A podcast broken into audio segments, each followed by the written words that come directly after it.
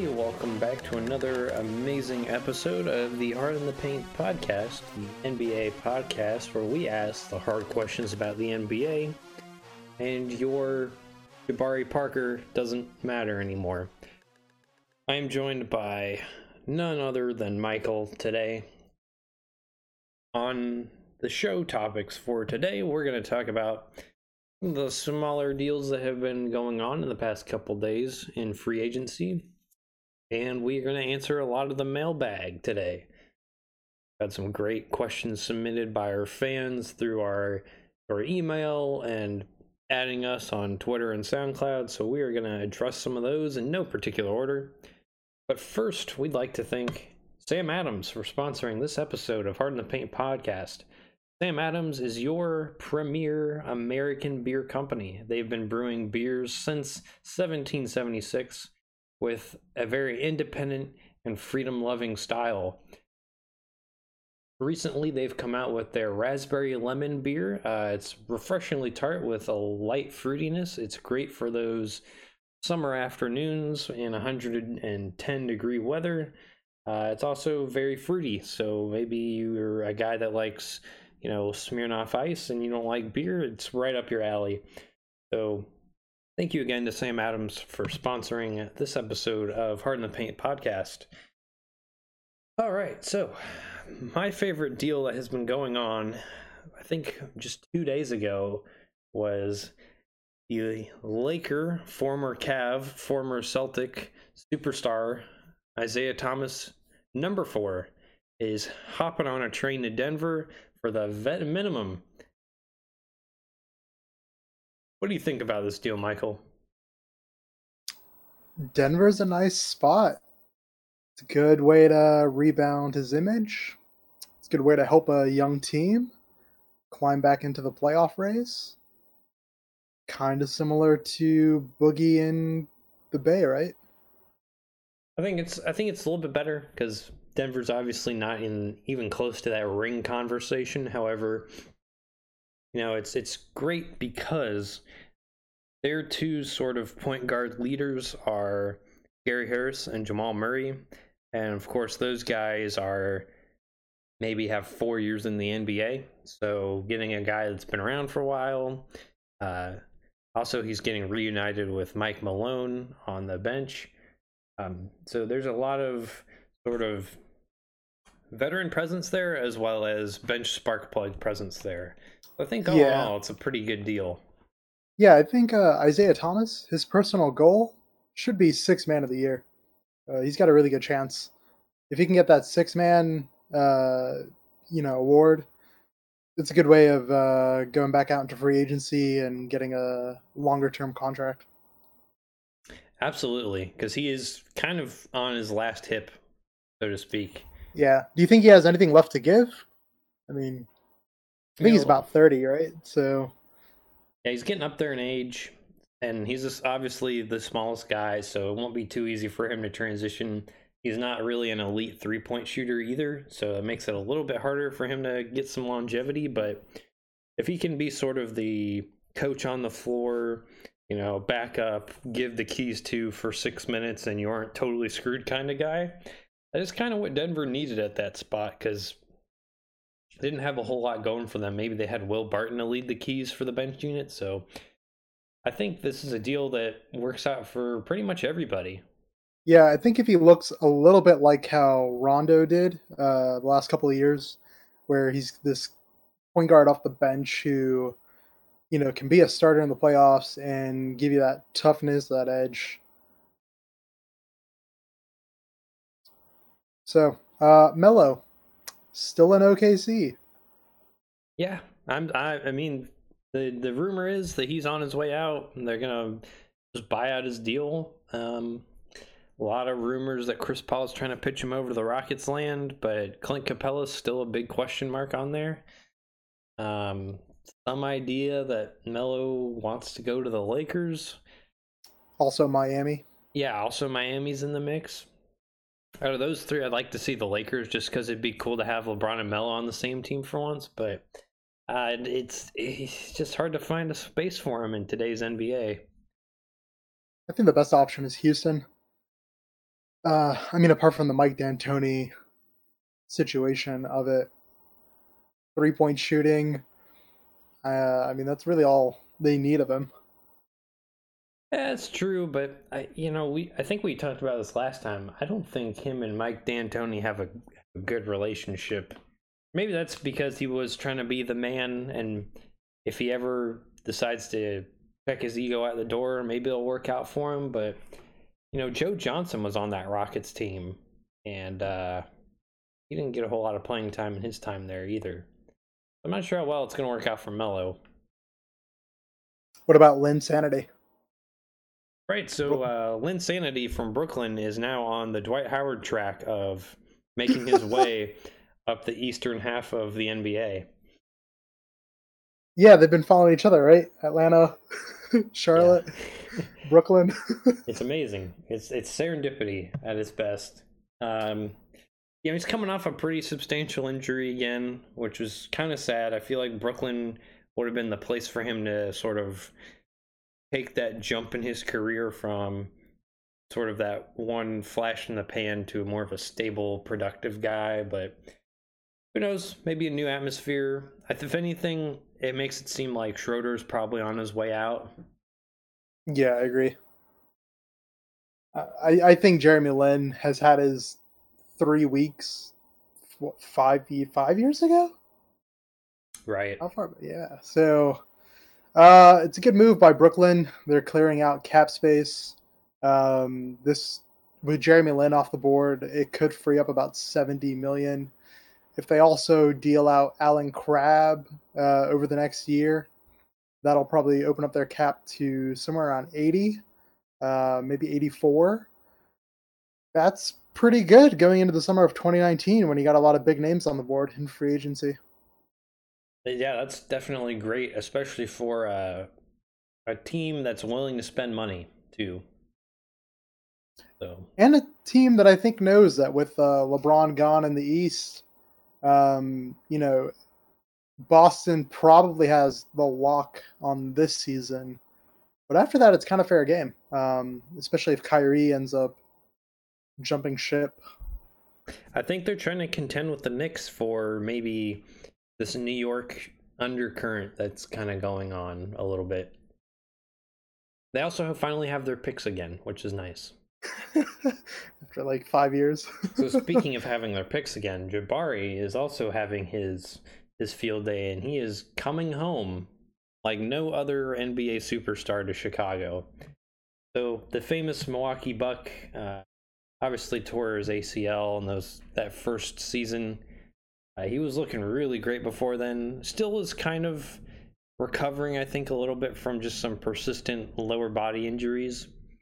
However, um, he's he's never got the greatest utilization under Jason Kidd's coaching and whatever playoff experience they had this year. So, and Chicago really needed a probably a productive small forward, I guess. They I think they just lost Grant too recently, so fills a void, gives gives Milwaukee some cap space. Is it weird that the Bulls are now relying on Jabari and Zach LaVine, who I be I think between the two of them have had three ACL injuries? Yeah, that's a little hard pill to swallow. But and they're splashing money at the both of them. Uh, there's some pretty big deals. Very much a potential bust situation going on here. Like, have the Bulls not learned from Derrick Rose? Well, the the uh, the only upside is, is they're shorter term deals. The Zach LaVine one's a little bit long. Uh, however, I think if either of those pan out, they'll probably stay. So the high risk, potentially high reward deals going on here by Chicago. Also, they're all really young. Let's not get that out of the question. Like the oldest guy is like 24. Yeah, I mean, it also puts them in good line if they ever need to do some kind of trade asset uh, kind of thing, kind of like what Orlando has done with Aaron Gordon, where you sign him to a pretty good deal, so that way, if you do need to make a trade down the line, you know, it's it's it's a pretty good deal shop. Mm-hmm. So, in, in additional power forward news, the Cavs superstar Channing Frye, who got de- dealt to the Lakers as part of the midseason mix-up over in the Cavalier territory, is now going back to the Cavs for a one-year, $2.4 million deal. He will carry that team to a championship uh, once Kevin Love gets out of the door. uh man, what what you know they got to fill that Jeff Green spot somehow. Channing Frye, man, what what a character! I'll tell you that. He's he kind of wasted away like half of his career on like weird Orlando and Phoenix teams that didn't know how to play him, and then he plays with LeBron and he's like sets records for three point shooting. Does this mean uh, Richard Jefferson is coming out of retirement? Let's get Richard Jefferson back. Let's get Mike Miller back. You know what? Let's throw Ray Allen in there. We'll just have all the old LeBron Goonies on one team. Jason Tanking. Oh my gosh. Tanking for like the 10th spot in the East. uh, so I guess last, um, LaVar Ball's Junior Basketball League started starting out pretty well, right? With all the uh, the ballers, The big ballers. the actual summer league. I haven't watched any of this. I'm going to need a little bit of a. Is this just like Oh, an alternative pro am type thing, or what's going on here? Uh, essentially, because his kids can't really go to Division One schools, he is basically offered an alternative, uh, which is essentially kind of like a. It's kind of similar to the G League, where you can just go straight from high school to uh, pay to play, and hopefully you get some development, and then you know go upward into like actual NBA. Uh, but really, it's because his son LiAngelo has no shot at the NBA. LaMelo maybe an outside shot. Um, but they did post some crazy numbers: 53, 10, and 10 versus 29, 19, and 17. Oh boy. What what what is this competition level? Are they getting people out of high school or like D three college or what's going on here? Yeah, I would suspect Big Three basketball is probably more competitive right now. You know, I have been watching some of that, some of the highlights, because uh, somehow they put Nate Robinson and Amar'e Stoudemire on the same team, and it had Yes. some Knicks flashbacks there. Yeah, but Amar'e Amar'e's out, right? He got injured. Yeah, he did. But then, then Ron Artest got ejected for punching a ball in the stands yesterday. I know, I love it. I love it so much. Like this is like every like it's like going down memory lane of the NBA. It's like, all right, kids, here's what it used to be like. That used to be my guy. And Charles Oakley has been arrested, who's uh, the coach for, uh, I think, Three Headed Monsters. Oh, So that'll be kind of interesting. That's like a nice little wrinkle in the season. Wow, this Uh, is this is getting amazing. I need like a I need a big three like uh drama feed on Twitter or something. Or just oh be awesome. Well, speaking of Big Three, let's uh, jump into this mailbag. Uh, question number one Penny Hardaway, Derrick Rose, and Jabari Parker? Is, is that Jabari Parker's uh, future outlook? I ooh, okay, so when I was looking at Jabari Parker from his times in college, and even that last year of high school, I was like, all right, this guy looks like a Carmelo Anthony type to me. Similar young mellow game, kind of dance around the three point line, can do a lot of mid range, can do a lot of, um, you know, mid post drive and spin type deal. Uh, but these ACL injuries have really hampered his athleticism in my book. He just kind of maybe it's maybe it's part of the whatever was going on in the Milwaukee system, but he he looked like he was very kind of lost out there sometimes. If it kind of felt a lot like Wiggins to me, where it's just like he looks out of place almost. But I, I'm not sold on Jabari. I, I was on the Jabari train that first year he was in, and then he got injured, and I've been off the Jabari train ever since. I'm sorry. Should uh, Kevin Durant get off social media and stop arguing with 17 year olds? So this is a story, right? So so Kevin Durant, the the burner account aficionado from last year, uh the Snake King himself, a cupcake in the flesh, got burned by a 17 year old on social media about a week ago. and this raises a great question. Should KD get off social media or should he stop maybe uh, interacting with, you know, nobodies? And I don't think you should. I think it's awesome. I love seeing personality behind these figures that we kind of hold up to such a high standard, you know, because think about like every actor or superstar or political figure on Twitter or Instagram or whatever, you always just see like promotional pieces and like the same old, same old like canned sponsor phrases and stuff. But I love seeing like just those glimpses into what they're thinking and you know not everything has to go right. I think um, that's the beauty of social media these days is we don't have to see everybody at their best all the time. So why not keep it that way? I disagree. I wish he was good like on i wish he i wish he was witty. Then it's like then it's a good move for him on social media if he was like an Embiid where it's like ah this is just fun or you know, a guy who I always wanted to see on social media was someone like Kobe, because I would just imagine that Kobe would be so pissed off that like either we get the most incredible angry tweets or we'd get like the most sarcastic stuff we've ever seen. But Kevin Durant, it it just seems so defensive, you know, kind of very revisionist towards his own legacy, and he's not really making it work. That's a good point. I don't know if you saw the thing uh, the other day. It was like uh, Michael Jordan got interviewed or something about playing against today's stars, and he's like, "Yeah, I'd beat you know LeBron, I'd beat him, I'd beat you know Westbrook and all that stuff." But I think Kobe, you know, he stole all my moves. I don't know if I could beat him.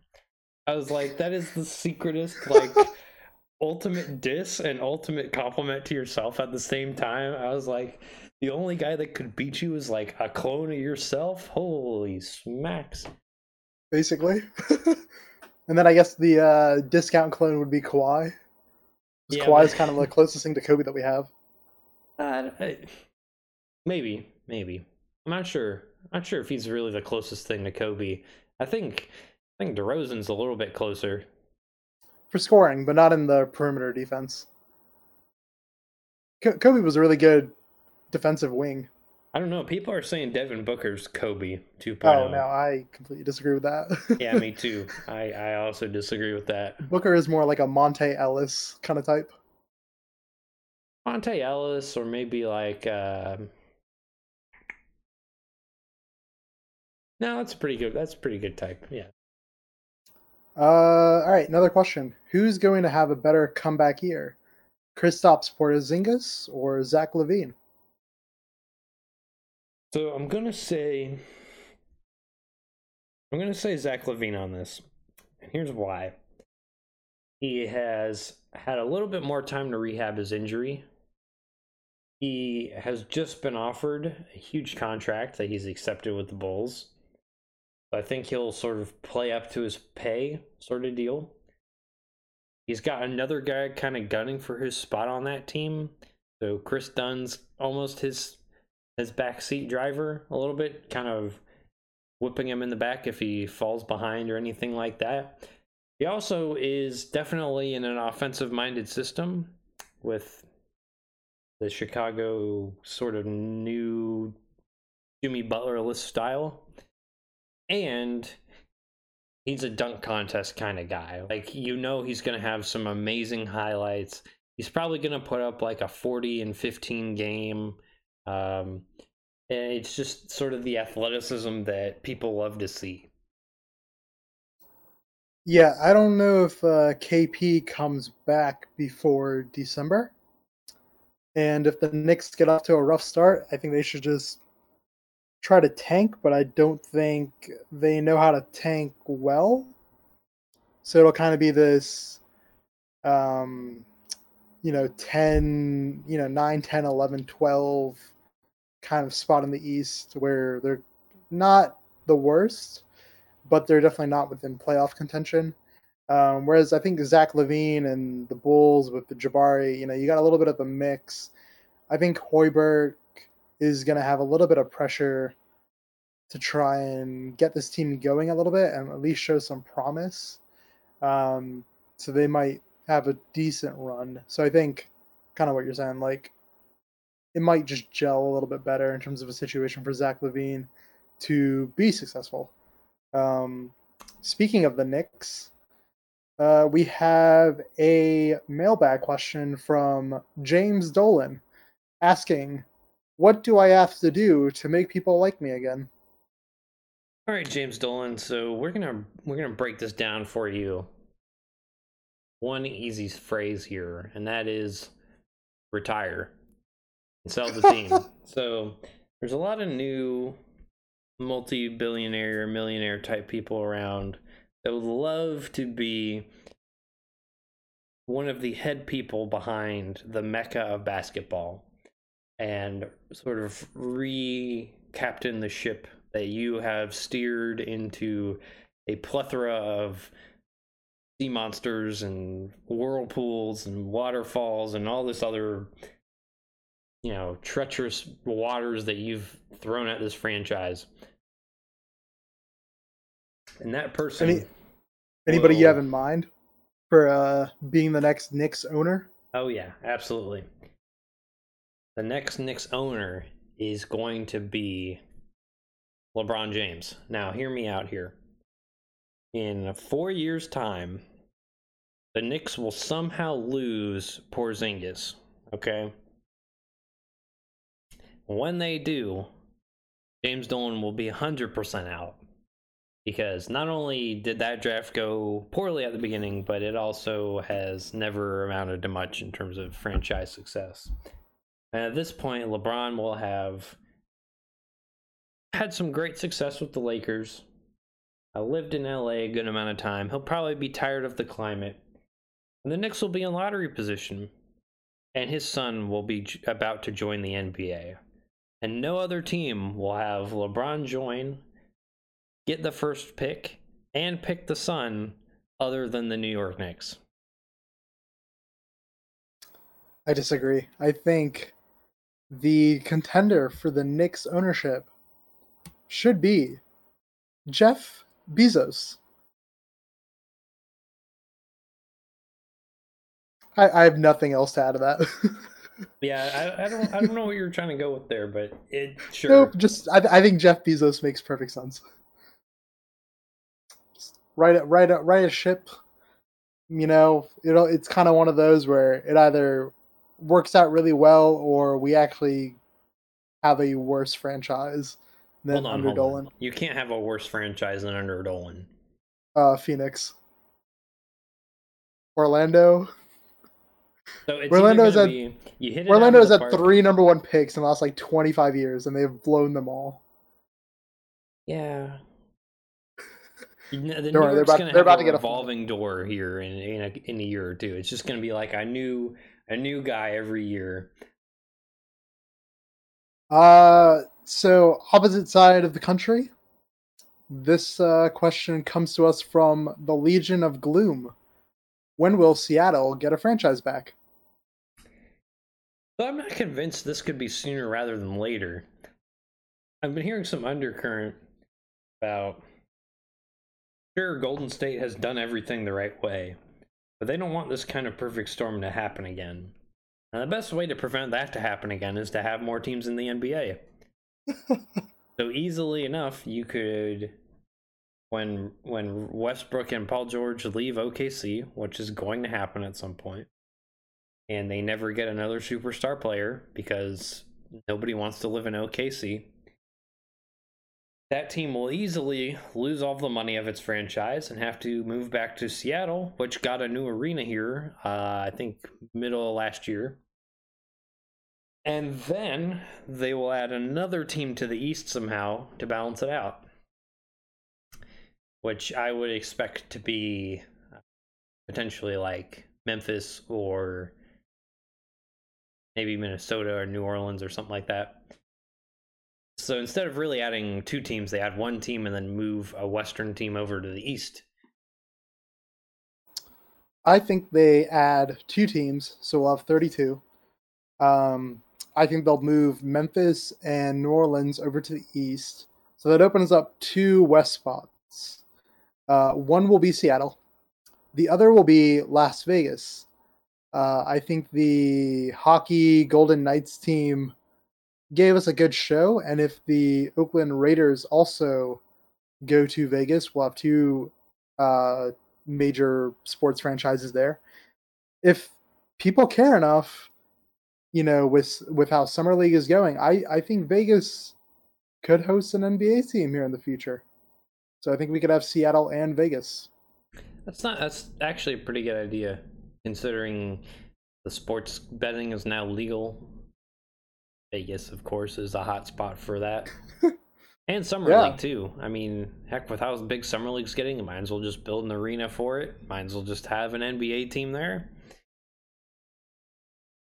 Uh, next question on the table from disgruntled Floridian: Which team should I bandwagon this season?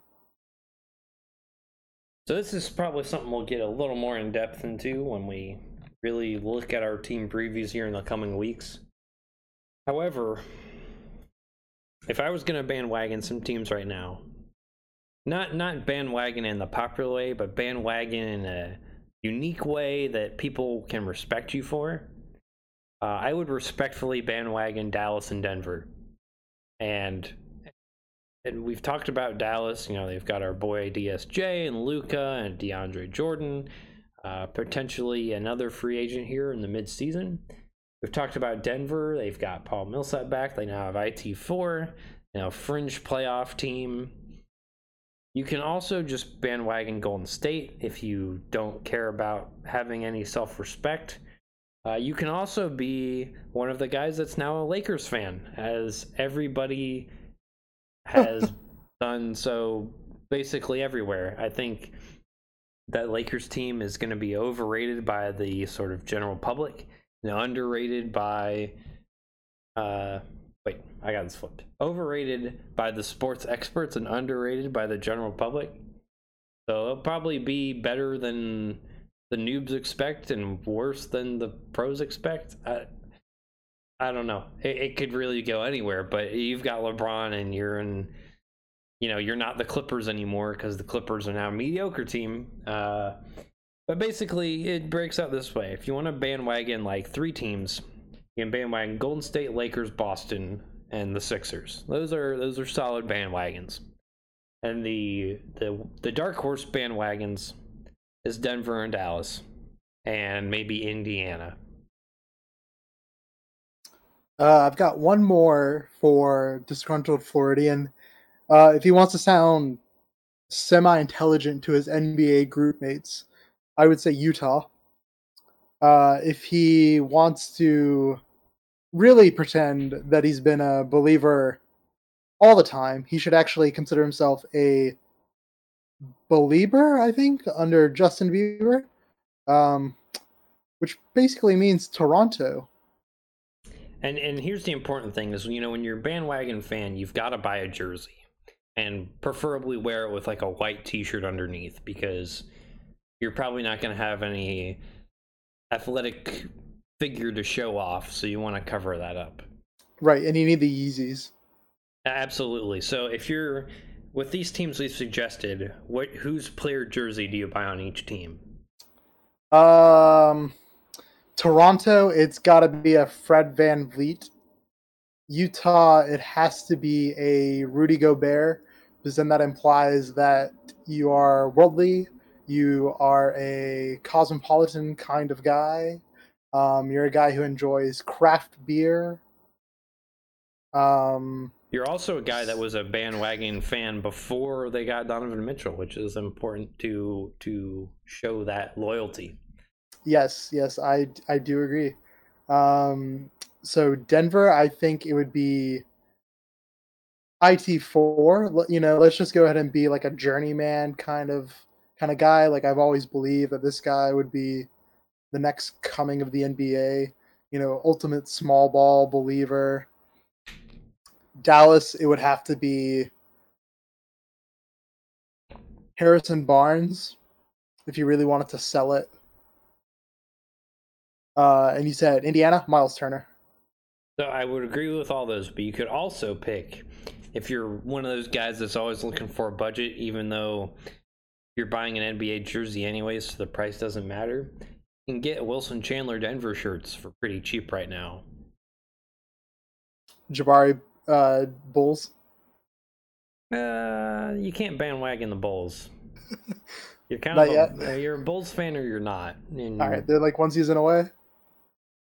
Uh, if the Bulls are good this year, next year we're gonna start seeing some some MJ twenty three jerseys come out, right?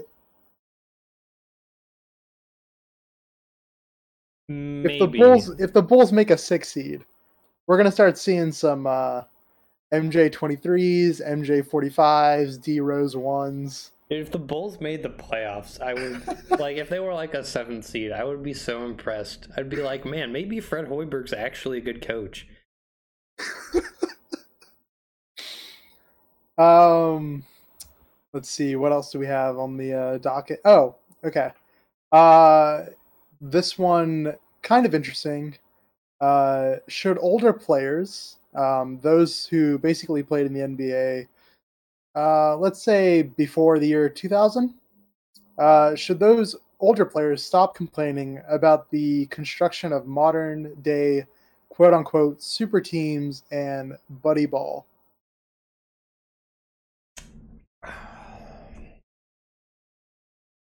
Because guys like Chuck have been very critical of, uh, you know, free agency, you know, the the empowerment of players to dictate their own team construction, basically.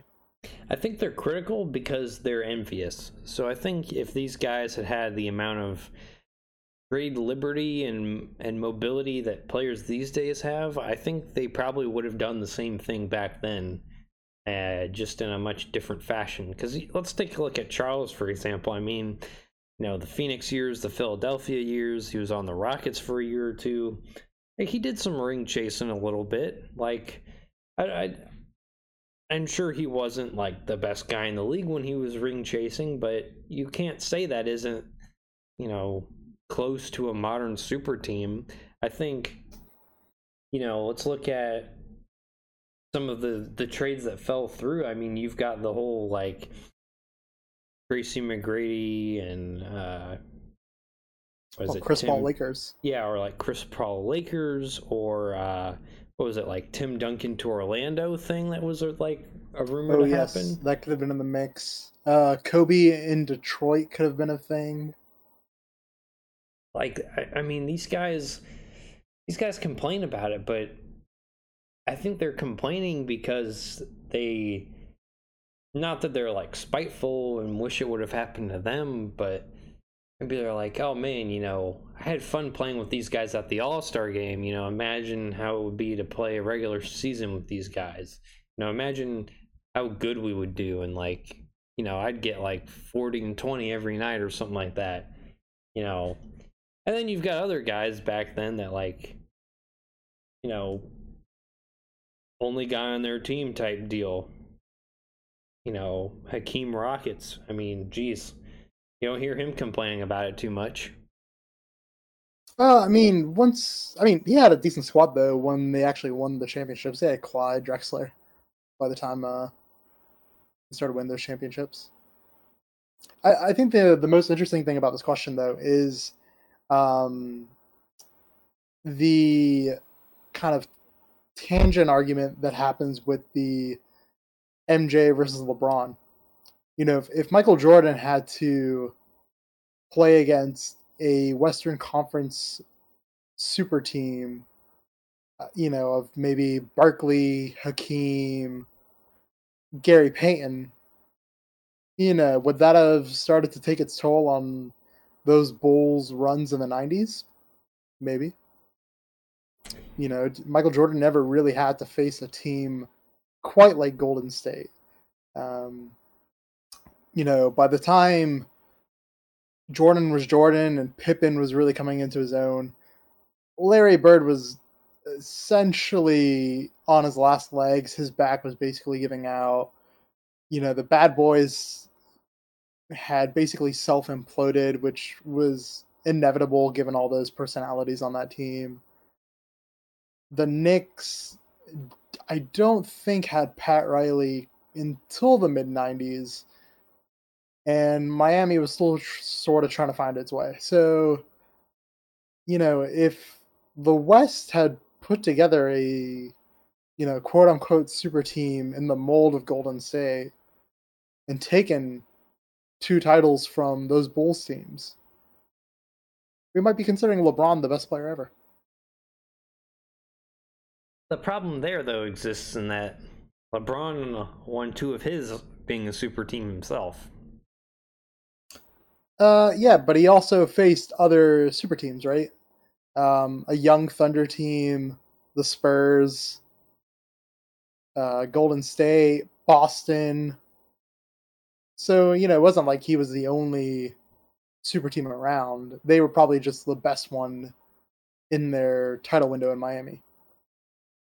But when we're talking about super team, you know, I, when I think of super team, I'm thinking, you know, summer of 08 where it's these three guys basically colluding to all be on the same team. Yeah, and they're already superstars individually. Whereas, you know, looking at the Thunder team, yeah, you know, that was three selectively good drafts in a row. And looking at, you know, the Spurs, you know, nobody was expecting Manu and Tony to be amazing players. Uh, yeah, but I mean, with Golden State, you know, their last piece of the puzzle was Kevin Durant, who's, you know, the second best player in the league right now. So I agree that's a super team, but it wasn't. I don't think it was a super team in 2014. Um, I don't know if you had Kevin Durant in 2014. But no, but you know, we're talking Steph, Clay, Barnes, Draymond, and oh, then, gotcha. Yes, you know, David Lee. Yeah, I agree. That's that. I mean, that's a very good team, but yeah, not a super team. Like once they were all um, superstars in their own right, and then they came together, that's when it's a super team, right? Like that. That's at least that's how I think of the term. Yeah, but I think LeBron had to in some ways form his own super team. You know, at you know the age of 22 against the Detroit Pistons, he had scored 29 of 30 points, including 25 in a row. He still didn't make the finals. Uh, when he did make the finals, they got swept. He had a couple of years after that where he was winning MVP and they're putting up 60 and 61 wins in Cleveland and still unable to make the finals because of teams like the Boston Celtics. And so I think he realized that the only way I was going to be able to get to the finals was to construct something basically to up the ante of what Boston did. Um, and then obviously Golden State basically upped the ante of what the Miami Heat did. So when does this uh you know super team arms race end? You know, we see Boogie now on the Warriors so you have a potential All Star game starting five on one team. I mean, how much further can it go? Uh, I think it changes when we have that next kind of transcendental generation player. You know, LeBron is the best player I've ever seen live. He's the second greatest player in my mind. So until we get somebody or even as like comparable as Kevin Durant, someone at that kind of level um, that can really shift the you know the balance. Um, and this might also be, you know, when for the last twenty years the Western Conference has really dominated, um, but maybe the next guy to really shift the super team argument is also the same guy that shifts the parity argument. But we've also started to see the super team uh, concept break up a little bit with Kyrie going to Boston, Paul George declining to go to the Lakers, LeBron leaving Cleveland to go to a young Lakers team. Um, if Kawhi goes to the Clippers, you know this these could all be the next free agency kind of move. I, I you know, sort of harkening back to the question about older players. A lot of it's just different time, different place. I mean, if you look at some of those older guys, it's like, yeah, they would have been a super team too if they played under, you know, no hand checks and the offensive freedom that you have today and all these other things. So I, I personally would rather just keep it as like a different, you know, different software update of its own. It's like, you know, changing versions of Pokemon. Sure, it's the same game, but it's just totally different. Like, and you can't really make such a apples to apples comparison. So, speaking of which, I saw this post on Reddit uh, the other day, and essentially somebody did a "What's the best team that ever won an NBA championship?" Uh, they based it off the ELO ratings, and they went through uh, a ton of simulations. Um, and essentially, what they did was the last 67 NBA champions uh, they basically put together in, a uh, a bracket type situation. And so here are your quarter finalists. Um, so these would be the top eight teams that ever won an NBA championship. To uh, no particular order right now. The 2003 San Antonio Spurs, the 91 Bulls, the 97 Bulls, the 86 Celtics, the 96 Bulls, the 84 Celtics, the 2018 Warriors, and the 72 Lakers. Uh, so obviously Jordan's on there three times, Larry Bird's on there twice, and we have this 2018 Golden State team, um, or 2017 if you want to go for just better individual player health. Um, then the semifinalists were the 91 Bulls versus the 86 Boston Celtics. And the other semifinal was the 96 Bulls versus the 2018 Golden State Warriors. So that's our final four. And so you can make these kind of comparisons a little bit, um, at least in terms of a simulation. But out of those last four teams, which team do you think is uh, the best? 91 Bulls, 96 Bulls, 86 Celtics, 18 Warriors. Yeah, I'm, I'm reading through this right now. Like, oh man, you know, that 91 Bulls team, or like even, you know, any of those Bulls teams, they had actually played against a Larry Bird squad at full power. What do they have actually won?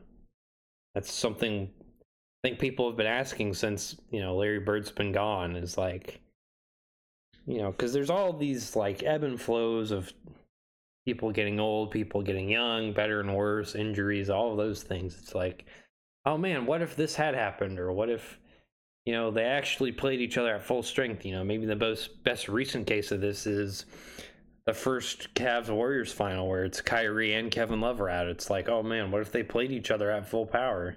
And then we saw that the next year. Um, but yeah, I mean, 86 Celtics. I mean, let's let's be honest here. This is this is the probably the best Celtics team of like all time. Yeah, I mean, I think it's actually the best team of all time.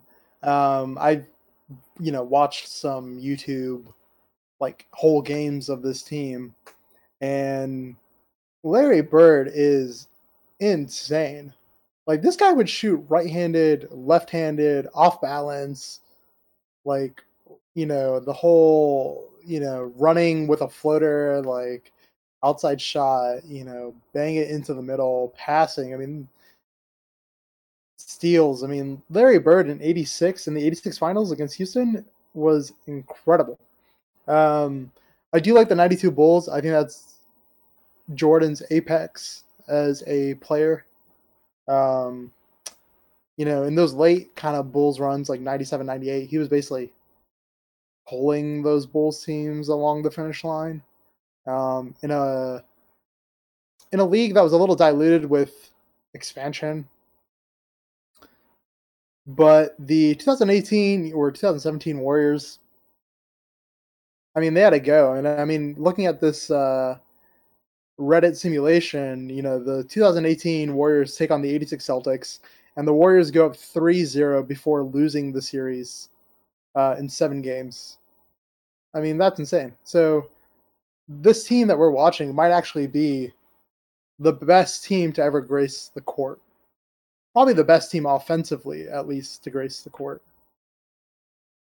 Well, the other interesting thing to look at on this little dandy chart you got here is very few of the teams are actually in the 2000s era that, that actually get far. It's like a lot of them are in that first round and then they just cut off right away.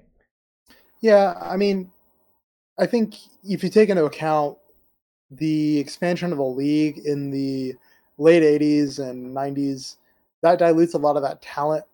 Um, you know, like a team like the 86 Celtics can never be constructed, or some of those Showtime Lakers teams, um, just because of things like the salary cap.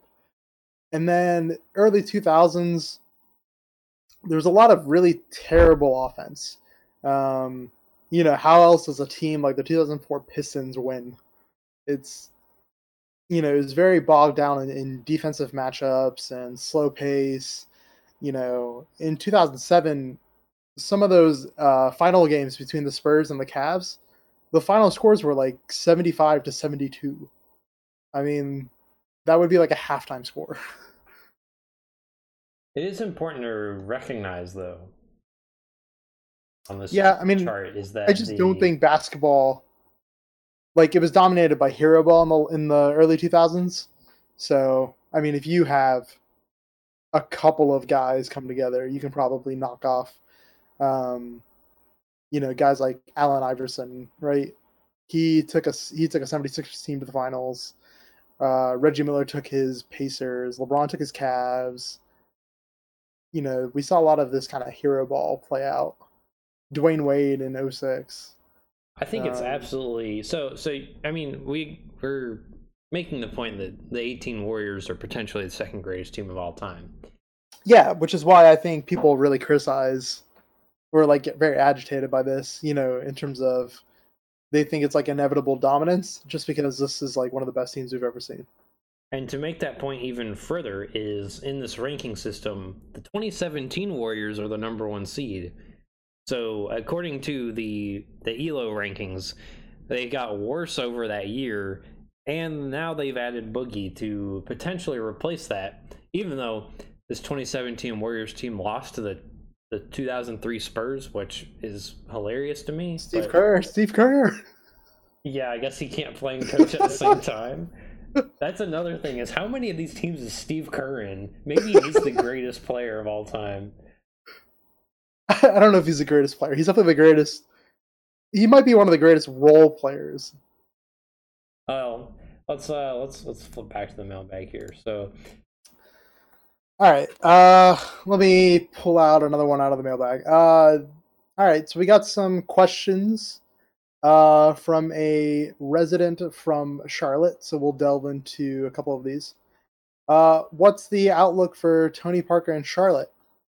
Personally, I think his floor could be like uh, Ewing, Patrick Ewing on uh, the Seattle Supersonics, and his ceiling might be that Paul Pierce year where he was in Washington, and I think they won a first round playoff series uh, with the Truth.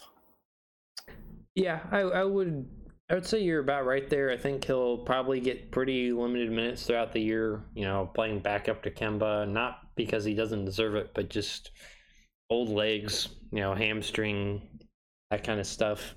But I think he'll win you a playoff game, maybe a couple of them if they make it to we'll, the playoffs. Yeah, do you think we'll, we might see something like what Dwyane Wade did last year with Miami in uh, that Philly series? Maybe take an early seven game sort of duke them out fight and just kind of out vet people but still lose. Yeah, I mean, just have one of those vintage playoff moments. I can um, see it. Um, I definitely could see it. So, so what do you think his stat line is for the year, average? Um, I'm gonna go with eight, three, and three. Wow, I was gonna go like 10, 6, and two. Oh wow. like a seventh or an eighth man on that roster. Oh, I just I have zero faith in uh, the Hornets being able to make this work. Um, although they do have a new coach who I think is from the pop uh, tree, so maybe we'll see some dramatic improvement. I mean, I, I do have faith in Charlotte. I do think they are a playoff team next year, um, but I think it's more going to be on Kemba and the fact that they don't have Dwight. That's that's definitely definitely a good point. Now, why don't we do why don't we do one more quick one and then we'll we'll save the rest for next time. Uh, all right. Uh, last question is uh, from Aurelio Bellotti, a hard in the paint viewer of the Fortnite record holder, I believe. Um, he says LeBron could probably have won a few more MVPs if he hadn't coasted for most of the regular season. But that would have neg- negatively affected his chances at winning titles. Would more regular season MVPs help LeBron's legacy just as much as more championships? So, uh, which is more important for his legacy moving forward? Definitely the championships. I, you know, people used to criticize him back in Cleveland because he wasn't winning, even though he was winning MVPs. Got criticized in Miami for it a little bit until they won, and he still gets criticized for not having enough championships. So I think it's all about the rings at the end of the day. You know, you get memorialized on that with you with not only the ring in your hand, but in every book, you know, every record. Sure, MVPs are awesome, but I mean, look at Kevin Durant. I mean, cool, he won an MVP, didn't win a championship until he bandwagoned. Like, it's all about the rings, man. I think LeBron picks up an MVP next season, uh, but I would agree with you. I think if he brings a title to the Lakers, that that that would be amazing. That would basically show that he dominated both the Eastern Conference and the Western Conference. That included at least one of the top two teams we've ever seen. He is the Vegas odds winner for winning MVP next year right now. I could see it. Um, and if he does win that title against this Warriors team, and he takes on a Boston team in the finals and he beats them, I mean that that goat conversation gets real, real close. Yeah, especially if they're like win fifty-five plus games too, end up getting like the second or third seed somehow. Yeah, or I mean, what if they dominate in the playoffs? You know, I mean, what if they actually get to the Western Conference Finals by only dropping two games en route? That'd be crazy. Impressive. and speaking of impressive, that will wrap up our episode for this week of our Hard in the Paint podcast. We appreciate you all for tuning in. We appreciate Sam Adams for being our sponsor for this episode. Uh, next time, we will, of course, recap any news that happened. We have a couple mailbag questions we didn't get to this time. We apologize for that, but uh, we will. Don't worry, we will get to them at some point. Um, and with that, everybody, uh, you can follow us on SoundClouds. Give us your comments, your emails, your feedback, your memes, whatever. We'll take them. You can always take more mailbag questions. That's always fantastic. And we'll talk to you guys next time.